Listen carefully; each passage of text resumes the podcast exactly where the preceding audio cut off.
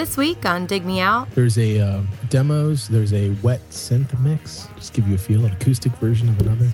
Well, you need a wet synth mix of every song, really, because Not sure what that means. you need a dry synth mix and a wet synth mix. Synth mix. Tim and Jay review Bake Sale by Sebadoh.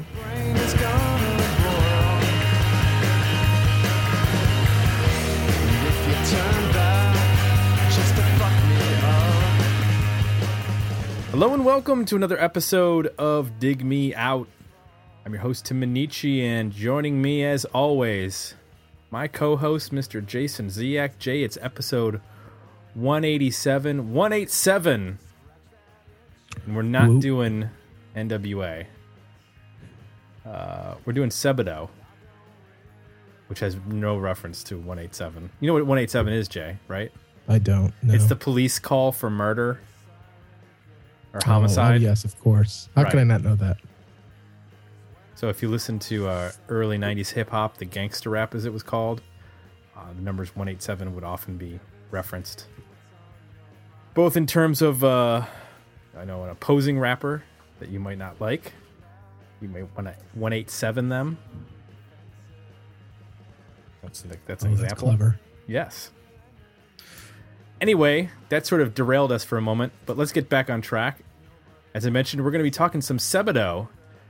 Uh, this is a band from the 90s that, uh, like a lot of bands, uh, disappeared for most of the 2000s and then has come back as of late. They put out a new album in uh, 2013 and uh, we're going to talk about their 1994 album 20 years we're doing that a lot this uh, this season we're talking about bake sale before we get into all that all the history and stuff let's talk about your familiarity with Sebadoh and my familiarity with Sebadoh Sebadoh Sebadoh what's uh, was this a band that you listened to back in the 90s or or did you skip them Uh, I skipped them. I found them in my periphery, like so many other bands. Um, some of the stuff sounds familiar, but didn't uh, really get a chance to dig in deep until this this episode. Gotcha. I, f- I discovered them on this record. It was for the single. We had the EP, I believe, for Rebound in the studio. A sad, sloppy mess, looking for approval, and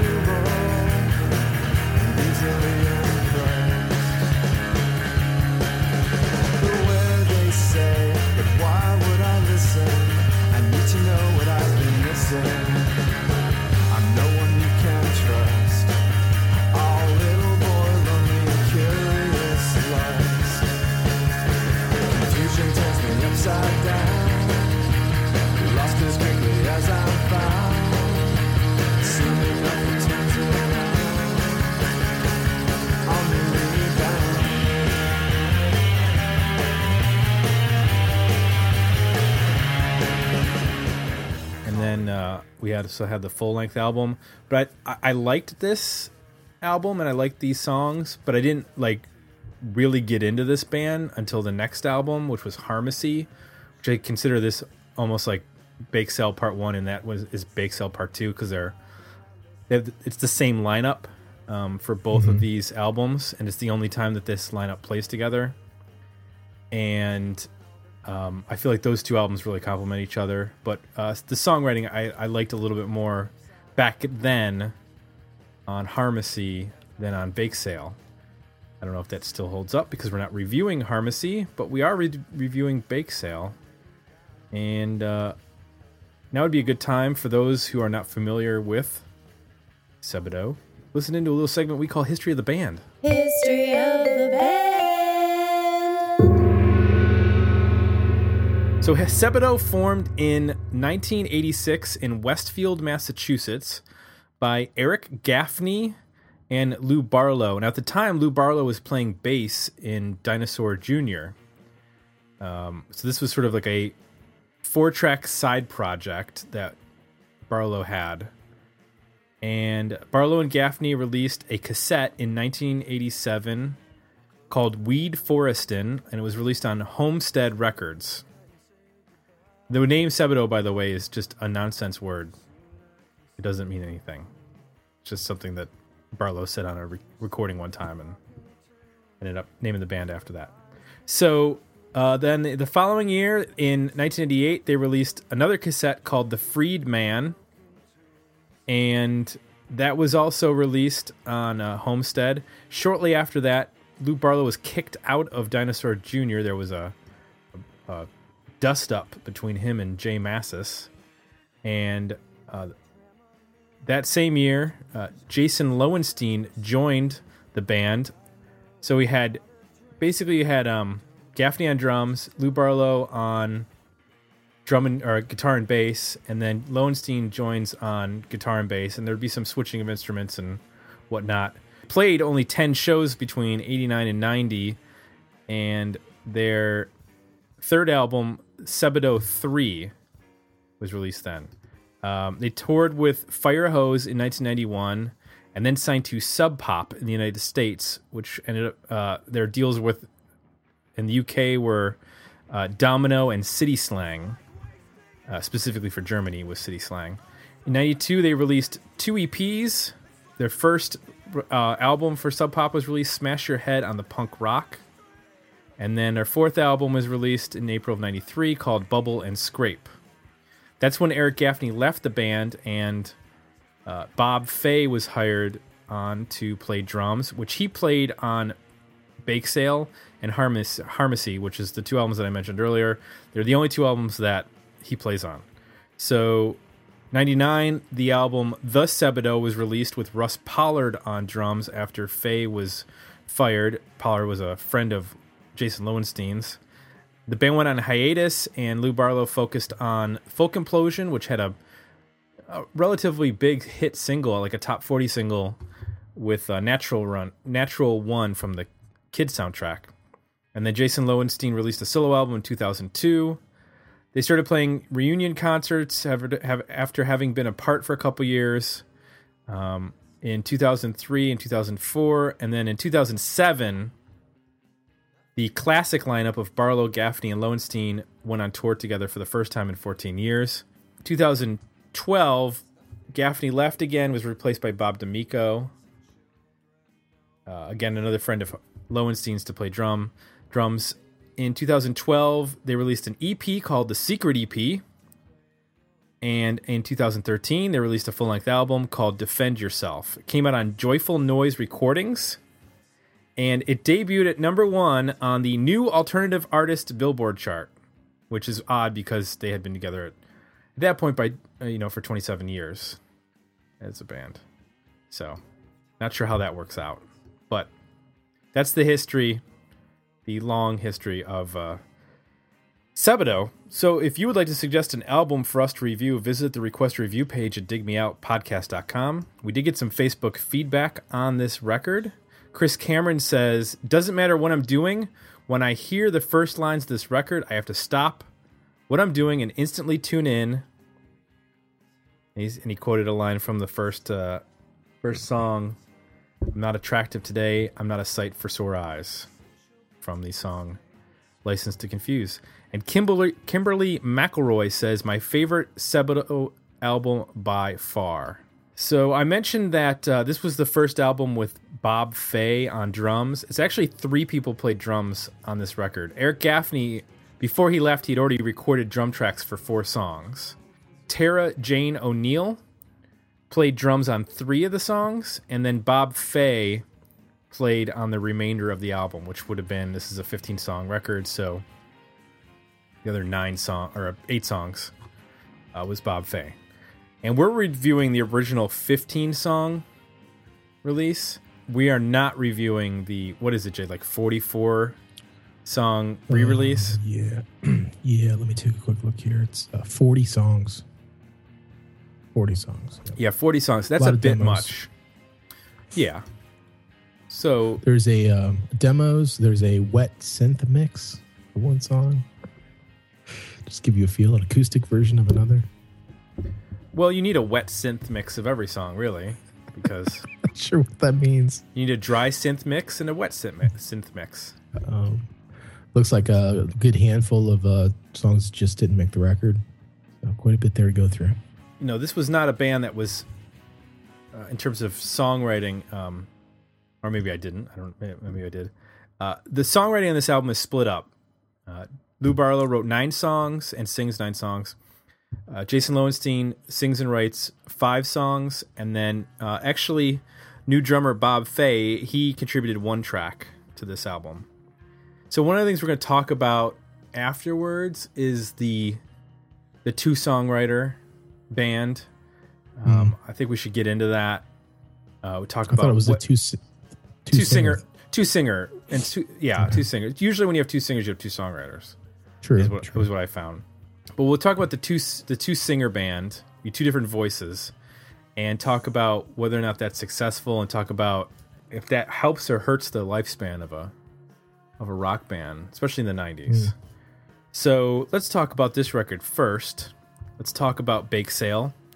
Let's talk about what we liked and what we didn't like. Jay, I've already told you that I'm pretty familiar with this record. So, as a newbie coming to this record, uh, tell me something that you liked about it. Uh, I think a good handful of the songs have really good um, and strong vocal melodies, surprisingly. And despite a lot of really, you know, fuzzed out and, and a little bit angular at times uh, guitars and instrumentation, in a, a good handful of the songs, um, there's a nice balance between that and just a really good, um, just melodic, clear voice, which I, I found works worked really well. I think there's a mixing sort of sweet spot to making that work, and in some songs they hit it and they get that voice um, from a production standpoint, you know, might and um, presented in the mix so that you can you can really appreciate that. And there's other ones where either on purpose or not, that voice falls a little bit further down into the mix and the noise comes up a bit and you're confronted with some of the tones of the the band and which aren't terrible, but um they kind of can distract from the strong melodies. So there's definitely a um there's a good songwriting craft and a good sense of melody uh, throughout a lot of this record. Okay, interesting. well, you said surprisingly, which at the beginning of your statement, so I, I've that made me perk up. Were you when you said surprisingly? Were you expecting there to be not strong melodies? Yeah, I mean, I, I felt like um, my sense of the band was that they could get noisy and experimental. That was sort of my perception of them, Mm-hmm. and very lo-fi. So you know, that was my my bias going in. So I Right. think I was a little bit surprised that um, for a lot of this record, that those elements can are, are suppressed in a in a way to allow um, the the melodic sensibilities of not just Barlow, because I think the the Lowenstein songs have the same melodic attributes. Um, I was surprised that they were able to suppress some of the some of the fu- fuzz and noise and, and angst and attitude to allow the melody to come forward. I didn't necessarily expect that. I think I was expecting a little bit more of a difficult listen than it is. Well, I think you're probably referencing their earlier records because those are definitely different. I kind of liken this to like in the same way that Guided by Voices wrote a lot of songs and would pump out a lot of recordings. You know, Lou Barlow was doing this. He was doing Sentridoh, which was a lo-fi recording project connected to Sebadoh, and then he was doing Folk Implosion. Um, he's also done solo albums. I mean, he's he's had a lot of different outputs for music over the years. Um, I feel like this is the record in the same way that when you get to the Guided by Voices record, um, Mag Earwig that they did with Cobra Verde, that the production level takes a step up and the, the songs are a lot clearer, the melodies are a lot sharper, um, the the focus of the songs are more consistent um, throughout the album. And uh, the, in terms of what I liked about this record, I think what they did well before, which was write very simple, simplistic even songs that were maybe you know a minute or two, is that they took that simplicity, but they really stepped up the songwriting. So like you have like a song like uh, "License to Confuse," which is really built around this very simplistic melody, whether it's the guitar playing the melody or the vocal using the same melody.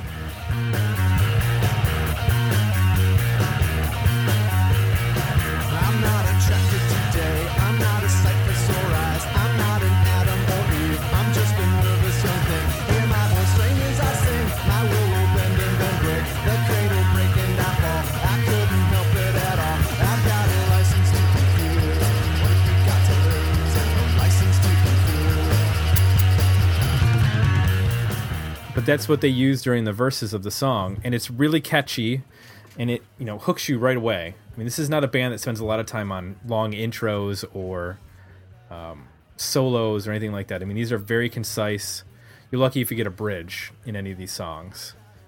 This song happens to have one, but they compact it into, you know, a track that's only a minute 46. This song and um, quite a few of the other ones, I, I like the fact that they, they create these very simple, like four or five song, four or five note guitar lines that either complement the vocal or act as a counter melody to the vocal. Um, And it, it could get repetitive, but they're able to find a way to use it, bring it in, take it out at very key points in songs, and keep it fresh. And that I really appreciated, you know, going back in terms of how tight the songs are and how tight the songwriting is. There's just not a lot of fat on these tunes, and what the, the few times that there are, which we'll get to later, it, it it's towards the back half of the record. I feel like on the fir- first half of the record, it's just it's just one after another, really tight little pop songs. Some of them are a little twisted pop songs. Some of them have some non-traditional structures where they don't have a mm. an obvious chorus, and it's more with the Jason Lowenstein songs that that's happening. But yeah, I really like uh, I really like how they keep it simple. You know, they take the kiss, not the kiss the band, but the keep it simple, stupid method, and Yeah. um, and that's that's what I uh, really appreciate about this record for going back and listening to it. Yeah, I, I agree with that. Um, to the point where there's probably three or four songs in here where I wouldn't mind if they invested just a little bit more in them. I'm thinking of like Skull, which I think is a really strong song, really well constructed, great melody.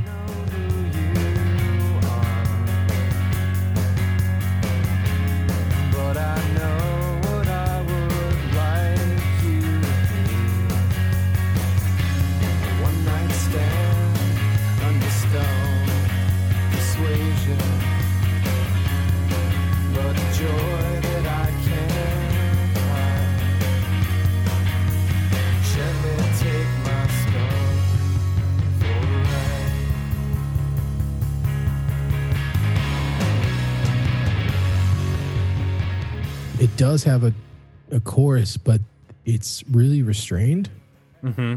almost to the point of being a little bit of a letdown as to the build that that happens. So the first time they go to it, it's kind of the restraint is is kind of nice because I'm thinking they touch on it quickly and they're going to come back to it and really build on it the second time, the third time, and really you know pay it off. But they don't. They just do it the same way. A couple others. I'm trying to think here.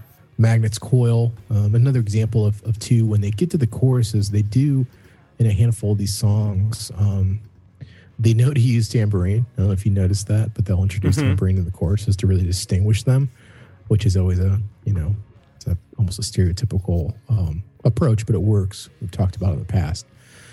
It just needs a little extra. In most of these cases, just a little extra something. I don't know if it's another vocal that would help it, you know, a, a harmony of sorts, or Yeah, maybe a guitar lead or just some little extra element. Um, it doesn't have to get crazy production wise. I'm completely fine with the production on this record. It, it's just, um, I think they're strong enough in the verses and the idea of the chorus is strong enough that it just makes me feel a little bit. There's just an element missing to really make these choruses come through and shine and be very, you know, go from being nice and solid to being really spectacular. Yeah, I think that that you mentioned about harmonies, that would be a killer addition to this band in in selected choruses, especially the poppier stuff that Barlow sings. In the follow-up album, Harmacy, his pop songwriting really shines through on that record. You get like On Fire and um, Ocean and Willing to Wait and these really like well constructed pop songs that are still retain that indie alternative edge of the 90s but he's it's like this this just has still a little bit more edge to it than that record does. But if they had added the, the you know, like you said like add a harmony here just for a just for a part of the chorus or the whole chorus whatever it would have just i mean these songs would be over the top in terms of their pop sensibility. And it's not to say that they're you know lacking because of that but just you're right when they add that tambourine it's a you know that's a total nod to the fact that we're going to write a poppy song Yeah. You don't throw a tambourine on just for the hell of it. You know, you're going for something there. And they do do some dual vocal stuff. Like uh, Careful has a little bit of something going on there with two voices. Um, there's another tune where there's a falsetto um, main vocal and then another. Well, the falsetto I think Um, is uh, "Temptation Ride," and that's actually Bob Fay, the drummer, singing on that song. Okay. Yeah. So I think yeah, it's just yeah. he has a different voice.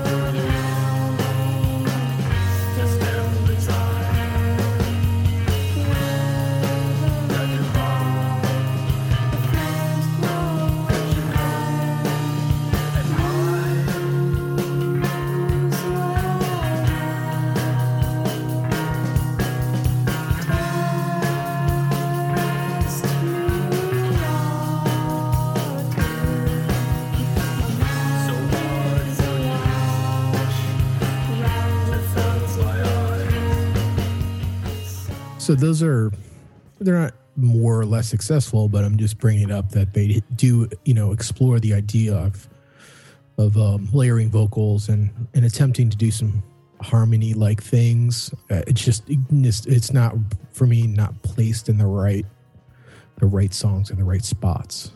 Um, I Right. think is my complaint there. Well, uh, one other thing I wanted to mention that I like, which we are going to talk about, is the two songwriter, two singer approach, because Lou Barlow has a has a delivery that is fine. Um, it's a little sometimes on the slower songs, it's a little maudlin. He's a little Yeah. sad. He's a sad guy, Yep. and uh, I think that I think that Jason Lowenstein brings some of that edge to this band um, that I really like. And you mentioned uh, "Careful" um, is one of the tracks of his that I like. "Not Too Amused" is another one. So is that him singing on "Careful"? Yes, Oh, okay. It's not that discernible to me which one of them is singing. well, I think it is because Lowenstein is willing to scream and yell, and he's Oh, he's okay. he's willing to get up there. Lou Barlow doesn't ever, as far as I can recall, on you know these two records that I'm referencing, Bake Sale and Harmacy. It's always Jason Lowenstein that's the one that's going up there with his voice and and screaming or what have you. Now that works in some cases, and that doesn't work in other cases. Um, Yeah. it works for me on like not too amused, where he gets intense.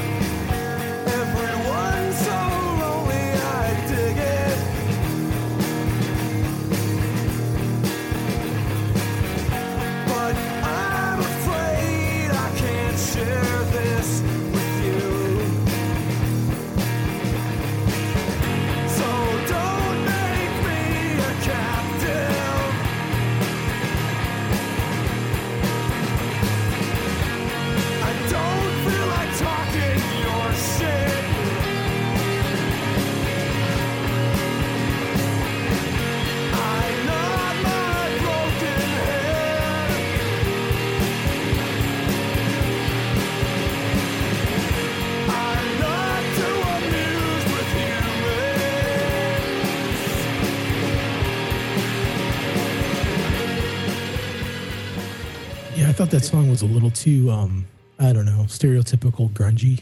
You know what I mean? Like it just seemed that was one of the songs that I had marked as like, bo- like borderline boring alt, alt rock. You know what I mean? In the '90s indie alt rock stuff.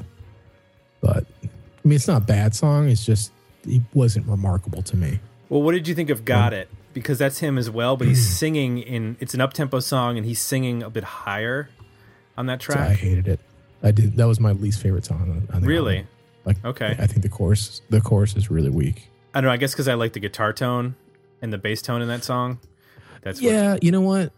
and I, and I yeah I I can see that point. There, there I, I really do like the productionist record. I was surprised that I like it as much as I do, and I'm listening to the remastered version, so it may be benefiting quite a bit there. But there are some songs, even like that one, to your point, that like I shouldn't say it's awful, but I will I would listen to them just because I find the production so interesting. It's different. They use a lot of cool guitar tones and they use bass in a really interesting way. Like there's songs where it's I think the bass is like panned to the left mm-hmm. on a couple tunes. I'm trying to fi- find where that one is. That it really stuck out that it was panned that way.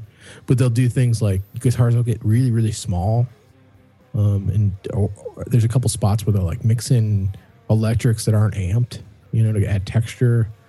Um, and then they'll kind of come in, not necessarily in choruses, but in verses and bring in like two guitars on top of each other, um, like pan hard right and le- left to make a, a bigger kind of impression. I, I actually like the, the production of this record quite a bit. The drums are at times a little distant, um, but they bring them for, forward when they're a bigger part of the song, um, and when they're not, they kind of fall back. I think really my only complaint on production wise is just that in a lot of these cases, I want to hear the vocal more up front, and um, sometimes it is, and sometimes it starts to get lost a little bit. But uh, uh, to your point, I think in a lot of in most of the cases, I'll I found myself you know wanting to listen to the song again just because of the production, even if it wasn't um, from a songwriting standpoint my favorite. And I think that's an interesting observation because you know, on a lot of records the volume of the bass and the drums and the guitar will ju- you know, they'll just get set and that's it. And there's not a lot of variance whereas on this record a lot of stuff shifts around, you know. And that might be due to the fact that this maybe wasn't all recorded at the same time. I don't know if that's the case. I'm not sure of the recording history of this particular record. If it was all done in studio, or you know, they were a band that did four tracks. I don't know if some of this started out as four track recordings or whatnot. But um, there's a diversity not only in the songwriting but in the actual production of each song that makes it an interesting listen. Where the I think when we get into what we didn't like or what didn't work for us, um, when you get to track nine, S Soup, which is short for shit soup, that's the where the Lowenstein, the bad Lowenstein, comes in. Um, I didn't particularly like that song. It's in this like six eight waltz, and it shows the weakness of a song that doesn't have a chorus or a strong chorus in in in terms of of strong vocal melody. Um, which Lowenstein, a lot of Lowenstein songs don't have a traditional chorus they have a verse and then like a guitar repeated guitar line or some sort of where he goes to a big chorus at the end of the song sort of in that like journeys don't don't stop believing sort of format um, without actually being a journey song. Uh, but they do that a couple times. Actually both him and lou barlow do that where they they kind of do a verse and they do a guitar line and they do a verse and they do a guitar line and then they go to a, like a, an outro vocal that is kind of the hook of the song where it gets big um, but it's not necessarily a traditional verse chorus verse chorus track. But that song and then track 10 Give Up, which is sort of like a metal cowpunk song is the only way I can describe it.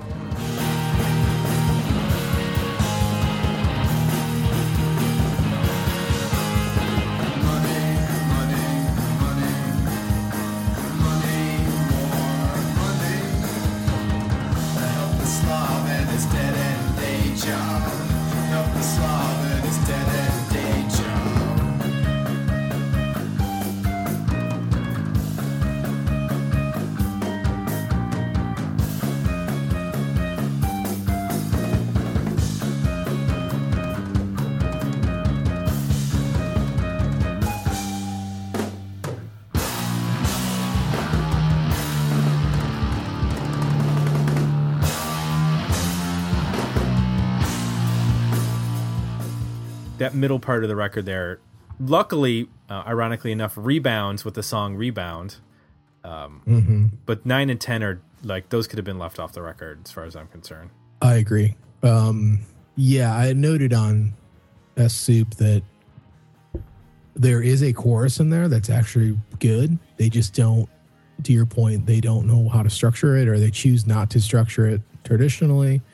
Um, and it's a, and they don't even like do the where it's strong at the end of the song. It sort of just appears halfway through the song. It's the part. It's um, it's not my job to undo. It's like it's not my job to undo. And he's kind of screaming it. Yeah. Um, that is the hook of the song, and they go to it like once briefly, and then they go out. You know, it, it just left me wishing they could restructure that because it, it's in there. It's not a the parts aren't bad. It's just the way they chose or the way it ended up being structured is just not successful to me. Um, Yeah. Give up is almost funny. You know, is that that's the one with the really dark riff, right? It's like the metal intro, and then it goes to that like yeah. Wannabe Supersuckers almost- part. Yeah, it's like a metal intro, and like the verses are like so small, they almost sound like ukuleles. It's just ridiculous. Like in terms of, there's this heavy, thick, dirgy kind of Sabbath riff, Yeah. interspiced with this almost like what sounds like cartoon music. Um, it, it, I guess it's humorous. I, I don't know what else to make of it. And then you know, rebound does bring the record back. But then we kind of go into this slow, mid-tempo y section towards the end too. Like yeah. Mystery Man and Temptation Tide, and I don't like the falsetto stuff. Um, I don't like uh, not that all the. I think Mystery Man is probably one of the more successful slower songs, but it's just uh, the for some reason the melodies don't have that sharpness that like uh, they don't grab you the same as in the up tempo songs. Like I think he he needs tempo in order to, to establish that really memorable hooky melody.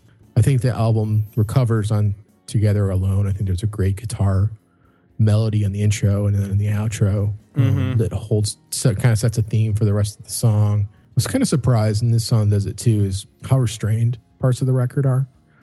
Um, obviously, they let loose, you know, in, in portions and, and do that quite often, but there is a lot of restraint, which is interesting to me. I didn't expect that. Like they don't even in some of the choruses, like I mentioned, like they don't go all all in with volume and distortion and fuzz and that kind of stuff. You know, they kind of keep it pulled back. The drummer plays a little bit, doesn't play like as hard all the time.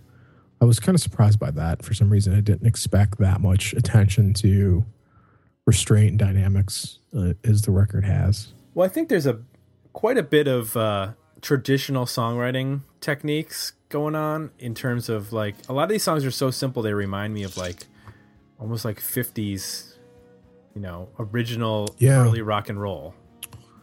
Yeah, And, yeah. There's uh, one that really reminded me of that. Well, what I was gonna say is that you know when you get to songs like, you know, th- these these little riffs, they're just built around like these little three or four note guitar lines. You know, they remind you of like those early, even like you know, early British invasion type stuff, and and those types of songs. And I know that the tones are heavier and dirtier and more distorted, and you're you're getting that indie rock of the '90s and some of that '80s stuff, but I bet if you were to dive into Lou Barlow's, you know, record collection at this time, I bet you'd find some like, you know, Beatles and Kinks, and and that kind of stuff. A lot of British Invasion stuff that would probably be, you know, a direct descendant in line into uh, this the sort of like pop, uh, two minute long rock songs that they're doing here.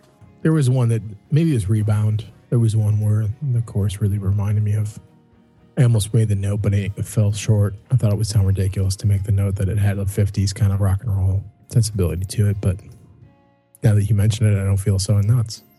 It's not, it's not obvious, but it's just, I think when you start dissecting it, you do, to your point, see a influence there of maybe the Kinks is probably a good one that uh, wasn't completely at the forefront as I went into this record, sort of revealed itself. And I think what also helped is in terms of uh, the songs and the songwriting is that there was a lot. I think there was a lot of resentment by Lou Barlow for getting kicked out of Dinosaur Jr. And a lot of the songs in the early Sen- Sebadoh years are focused on anger at J Mascis. I feel like he sort of weaned himself off of that anger and started just writing songs about other ideas other than being pissed off. And, you know, I, I'm not going to put Lou Barlow up there with the greatest songwriters of all time, but Bob Pollard, because of the mass amount of music that he's, he's released, he sort of forgot like you know if you're if you're to take like the ten or twelve best songs that Lou or that uh, Bob Pollard's ever done, they'd probably be up there with some of the best songwriters in, in rock history. I mean, he has a great ear for melody and a great ear. He doesn't have necessarily have the best production going on with all those songs, but 10 or 12 best songs are really good. And I, I kind of feel the same way about Lou Barlow. Lou Barlow's put out a lot of music, and Yeah. some of it's, you know, kind of gotten, you know, from you and me both, uh, a little bit of a, a, a suspicious eye because of the production behind a lot of it and the ma- just the mass volume of stuff that would come out between EPs and albums of different bands and all this sort of stuff. But I bet if you take like the 10 or 12 best Lou Barlow songs and put them up against other songwriters from the 90s, I would bet he'd have probably some of the best songs of the 90s just in terms of being able to write great rock songs, great pop rock songs with really good melodies. Just between this album and the next album, there's four or five. Just I, I would take, you know, License to Confuse and Rebound pair those up with Ocean and you know maybe Willing to Wait or On Fire or something like that. There's just he's Yeah, just got an ear for a really good simple melody. Yeah, and it, it uh, I think touches on my point about I wish, and the same thing with Pollard. I wish at times there was more investment in some of these ideas. And, you know, that may not be the kind of artist they are, and they might be. Obviously, they are. Let me take a step back. They are the types of artists that just need to get these ideas out, move on, and potentially, you know, oh, uh, spending more time crafting them is counterproductive to their their process. So it is what it is. I mean, just uh, for me, I, I- hear a um, missed opportunity. For other people, maybe they don't hear that, and it doesn't bother them as much. I don't know enough about the full catalog here for Lou Barlow and Sebadoh that to know if there are moments where, like, uh, Guided by Voices, where there definitely are a couple records where you know there's higher production and just more a little bit more time spent crafting you know p- particular songs um, instead of just kind of getting down the sketches and moving on. Um, i don't know if that's happened with this band or if this is the record where they intended to do that but yeah it's interesting. Very very similar in terms of uh, potentially how they go about um, creating music. Let's jump into our ratings for this record. We're the album Better EP, decent single. Jay, It's going to be a tough one because it's not a long record because the songs are pretty short, even though it's what, 15 songs, 14 Mhm. songs. Um, I have three, four, five, six, seven songs really? So, That yeah. few? yeah, I don't, I think the, a couple of the others I wouldn't be, um, I think you can make a record out of it at, at 10 songs. I think if you include three others, they're not bad. They're just, you know, as I'm really honing in on the ones that I reacted to and thought were the strongest, I'm at seven. Um, so I'll say a worthy album. I think the rest of the record is short enough that if there's a song or two that maybe is boring or you don't quite get, it's it's going to be over fast. You know, there's not any like seven minute epics here of noise or nonsense. So I'll, I'll give it a worthy record. See, uh, for me, uh, there's only three songs that I really don't like, which is uh, track 9, 10, and 13, which is, I believe, the same songs as you. Uh, Mystery Man is is an okay song for me, but after that, I, you know, I got like 11 songs that are straight up. I, I, they're not going anywhere. They're staying on this record. Yeah. So 11 to 12 songs is going to be my album. So this is definitely a worthy record uh, for me. I want to get into whether or not then, uh, as a two singer band, is it successful as a two singer band? And let me put it to you this way: Did there need to be two singers? Did it make a difference to you? Did it cause any sort of Uh, no. second thoughts?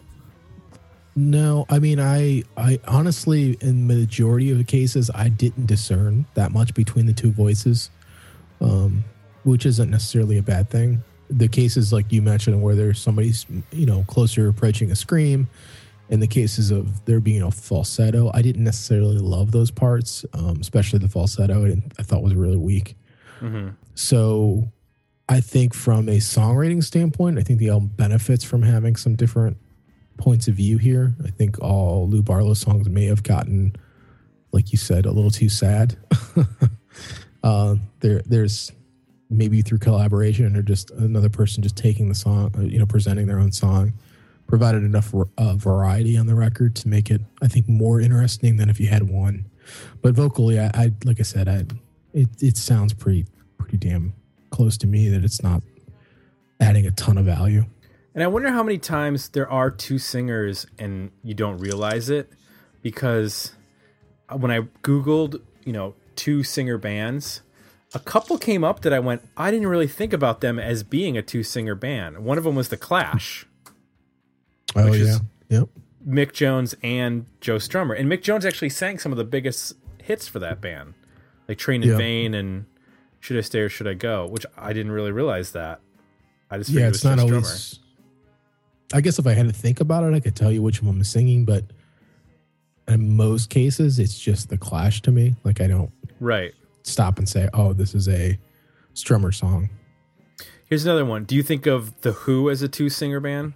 Well, hmm, that's interesting because I'll throw a '90s band out that it's probably in the same case, Oasis. Right. Ex- I was le- going to lead right into that, where you have basically the, the guitar playing songwriter of the band, and then you have Right. the the front man who sings, who doesn't really write as much or at all. Yep. I think in both those cases, my initial reaction is to say they're a one singer band, It- just because you, you the lead singer is just what pops into mind yeah, as a visual. But I think you'd have to say that technically they're two both two singer bands. Well, what what do you have to what do you have to sing to become a two singer band? Like, mm. here's my question. So the Goo Goo Dolls are a two singer band. Not Yes. once ever has a Robbie Goo song been released as a single.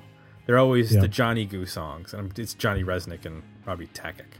But I'm just referring to him as Johnny Goo and Robbie Goo. That's what they call him back in Buffalo. Yeah, we call him the Goo Bros. Uh, so, and uh, I don't think I, I would bet that a lot of people don't know if they just listen to the radio, don't even know that the Goo Goo Dolls have two lead singers. But those those are like you know, if there's ten songs on a record, four of them are going to Robbie, so it's almost fifty percent.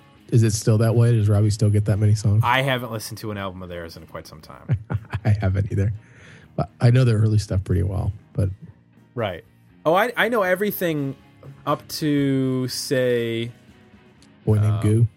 Well, I know, the, and then the the follow up after that, which I don't remember I the don't name of the remember what that album, but it had Black Balloon on it and Slide, and uh, you know, it had a couple of songs on it uh, that- that song. That were that were singles. I actually discovered them on Superstar Car Wash. If you want to get did too. technical, because of the "We Are the did too. Mm-hmm. Normal" song uh, that they had co-written with Paul Westerberg. That was a big hit in Buffalo. It was not a big national Yeah. hit. Um, Uh, so it was on the radio in Cleveland too. okay and then i went back and got like hold me up and Me i'm a big fan of that album i like february stars or is, is it called february Mm-hmm. stars um, and uh, they do the song with lance diamond never take the place of your man Mm-hmm. um, there's there's quite a few the Mm-hmm. early early stuff i don't care, care for but there's a band like that's a very successful two singer band but i would bet if you poll people they don't know that they have two singers Right, right. Because he gets the album tracks. Yeah, I mean uh, the ones where it gets vague is interesting. Like um, Alice in Chains, is that a two singer band? that yeah I, I think most people think of it as a one singer, but in a lot of cases, you know, what's his name? The guitar player wrote most of the writes a lot of those melodies and is singing harmonies. Right. Or well, he sometimes he even singing sings lead. "Heaven Beside You," which is a Yeah, big hit. yeah. Um, but I think you think of that as being Layne Staley's band in terms of the Right. singer. That's a tough one. Well, there's some, there's some like, uh, obviously like Uncle Tupelo, mm-hmm. Which is maybe like I don't know. Would you compare that to what Dinosaur Jr. went through, where you had opposing, No. almost complementing but opposing points of view on songwriting and wanting to do certain takes on what they did, and then eventually split it up. I don't because Lou Barlow would only contribute like one or two songs an album, whereas Jeff Tweedy, by the time the third album came out, or even the second album, I mean, he wrote probably five or six songs on the second album, and then by the last album, he had written he had written like split on that one. Mm-hmm. Um, I think I think Uncle Tupelo is probably closer to like a Husker Du with like Grant Hart and Bob Mould in terms of having diverse voices, but of even and having like even clashing personalities, but having, you know, a split down the middle of songwriting. Yeah. That's a tough one because that's an example of were they really successful in the same way that they were successful solo. I mean, I th- obviously Wilco is far more successful than Uncle Tupelo ever was in terms of mainstream popularity. I don't think you can say that about Jay Farrar with Son Volt. I mean, they've had their moments. Yeah. You know what? I, I and I I know I'm in the minority on this. That's a band where, and I think the Jayhawks are the same story, where they needed to separate to explore their own ideas, but Mhm. I really wish, which is the Jayhawks have done now, is that they would come back together to kind of balance each other out. Now, obviously, that'll never happen because I don't think Jeff Tweedy thinks he needs anybody to balance anything out. But I think it would be really interesting to see those two come back together and then have to, you know, balance each other out a little bit and sort of pull back some of the, I guess, far left and right directions that they've gone and, and cons- consolidate that into, you know, one idea. I think that would be kind of cool. Let me throw some names out at you. This was this is a unique two singer setup that was really only started in the 90s. And that's when you would have one guy singing and the other guy let's say rapping.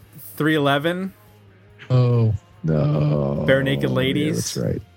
Oh, oh my god! Why did you have to remind me that this started then? Yeah. Ugh. That's when you had the when like Nick Hexum would be uh, singing Oh. his his reggae-ish vocal part, and then S.A. Martinez would come in with his hip hop, his Oklahoma hip hop, or wherever they were from, Oklahoma. That's so nauseating. yeah.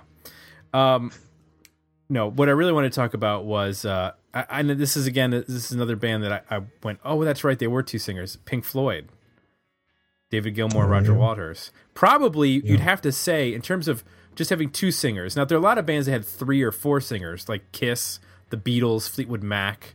We're not talking about that. We're just talking about two singers. Pink Floyd's probably the most successful of the true the two singers setup, wouldn't you say? Mm, uh, I'm trying to think here. I didn't think all time when I did my list. I mean, they're an incredibly successful band, so I think that's probably a safe statement to make. I mean, they're probably what top five all time ever, Right. period, in terms of success. You're talking about them, the Beatles, Zeppelin, The Who. I don't know, the Who, ACDC, or something like that. Like in terms of Right. we talk about commercial success over a career. So The yeah, Eagles I got to be up there. And the Eagles had multiple Yeah. singers, but not They're a two, 40 three. singer band. Yeah. Actually, the Eagles might be like number one or two, but yeah, it's funny Oh, when you start listing them off. There's there's maybe like in the top five. There's more multi singer bands than there are single singer bands, right? I mean, you just said the Beatles, the Eagles, Pink Floyd, hmm and then single singers is really like Zeppelin, the Who. No, the Who. uh, You, we just said you can make the Who a two singer band. So Right. Oh, interesting. I never thought about that. It's not the classic uh, sort of stereotype that you have about, I guess, you know, big bands. You always think of the, the powerhouse lead singer, the quiet guitar player looking to, you know, steal the spotlight, not more collaborative. Well, let me ask you because sliding into that sort of description is the Rolling Stones. Keith sang some songs. Yeah, yeah, yeah. So are, Aerosmith, too. Joe Perry sang some songs. but they're not two singer bands, right? I don't consider Rolling Stones to be a two singer band. I consider Um, they're as much he got he got a song every once in a while, basically. They're as much as the Goo Goo Dolls, probably. I mean, if they were less successful, I think you'd see. Jesus, why can't we remember his name? Keith Richards. Keith Richards. Sorry, uh, singing more. I think if they were, you know, in their early first ten years, had they not broke so fast, I think you probably would have saw some other them trying some other stuff. But some of those bands, they get, you know, if they get huge fast, they're not going to mess around with that kind of thing, you know. Right. um, unless there's some like major argument in the band or somebody who just does not feel like they're getting their say and they can't do it on a solo record, then you might see it come up. But I mean, technically, I think they're a two singer band. It's just not uh, commercially what people think of. And the only other one that, or there was two that I thought of. One was Fugazi, Ian MacKaye and Guy Picciotto, or however you say his last name. Um, and that's a, that's one where it wasn't necessarily based around songwriting. I don't believe I I because they would often sing on the same songs and trade vocal parts on a lot of stuff. So it was really about just having two voices for two. Diff- it was just the singing styles were different. Mm-hmm. Um, and then the other one was Sonic Youth, where you'd have uh, yeah. Thurston Moore and Kim Gordon, and that's probably the only significant one in terms of having a, male female. I mean, obviously there's song, there are bands that have female members that might or male members that might do some vocals here or there, but they didn't, weren't necessarily like the lead singers, both the lead singers that took their own songs. Yeah, you know, I was surprised on that. And I just, we haven't done exhaustive research on this. So please leave comments if you can think of some. But Yeah, I expected as I sort of go, went through lists and things to see more bands where there was maybe a female lead and then a, a male, uh, more prominent, or vice versa. Like, um, you know, a male lead, but a female that wasn't just a backup that actually came in and sang, sang lead. I couldn't really think of any other than Sonic Youth. Like, uh, the Pumpkins never really did that, right? And no, Darcy never sang. I don't know. It seemed like there was a lot of '90s bands that had female members, but there wasn't a lot of like exchange between the two um, in terms of vocal responsibilities. Which is No, you know where you got that? You got that in hip hop. yeah, where there'd be like the song where the male and female would sing, you know, rap back and forth. and I know that's a theme that through some of the records we've reviewed, which are obviously obscure. That's why we're we we are reviewing them, but that's been an element that when we do hear it, I feel like we both respond to it really well. You know, we've we've come across it in our in our show here, but um, in terms of commercial success, I'm not drawing a blank. It almost, re- it- really makes me wish that Evan Dando and Juliana Hatfield had just done a full album together singing, because she sings Right. on a little bit of one of the Lemonheads albums, but it's not the whole record. But I, I really wish they had sung together and done a whole record of just them trading songs back and forth or just doing harmonies on every song and that would have been interesting. Really the only thing we have to i guess the only thing i can think of is the susanna hoffs and matthew sweet covers albums that have come out in the, in the last decade where Yeah, sometimes they'll take a lead or sometimes they'll do harmonies and it kind of changes from song to song but that's about it. That's all i can think of. So yeah definitely if people have thoughts on that chime in please. I'm sure we missed some. I had a couple that were um I'm not sure about. I think they might be two singers, but they're so similar and blended you can't quite tell. Like Meat Puppets, I think they both sing. Presidents Presidents of the United States, didn't they have two two guys singing? And then. Sloan. Even though Sloan I like Sloan four. a lot and I'm really familiar with their material, I don't know the breakdown of the band that well. Like I don't know who writes and who sings what. I just kind of listen to it. i understood that everybody in sloan plays every instrument and sings Yeah. Yeah, that was the sense crazy. I got. I've just never looked at it from a, you know, breakdown standpoint. Right. Well, yeah, we definitely want people to chime in. Uh, mention some bands that you uh, think we missed regarding uh, two singers, whether it's two males, two females, what have you. I just thought of one right now Veruca Salt. Oh, there you go. They're two female lead, so- lead singers. Yeah.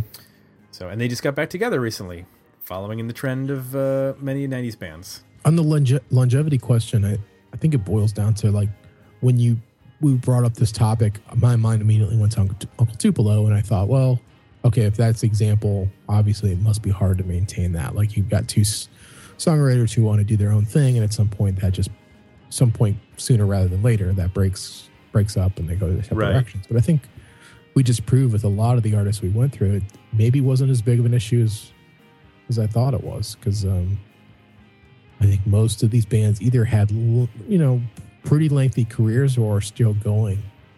Yeah. Um, so maybe it's not that big of a deal. It's either going to cause conflict or they're going to complement each other. Yeah. So chime in, Facebook page, website, digmeoutpodcast.com. Feel free to leave us some comments on this. And of course, if you like what you heard, please consider leaving us some positive feedback over at iTunes. That's it. Uh, speaking of Sloan, that's our next review. We're going to be talking about Sloan's album twice removed on the next episode. So be sure to um, you know dial us in wherever you're listening, whether it's Radio IO or Stitcher, iTunes, Podbean, what have you. Get your comments in so we can put it on the uh, or we can put it in the next episode. So for Jay, I'm Tim, and we're out. Be sure to tune in next week for another episode of Dig Me Out.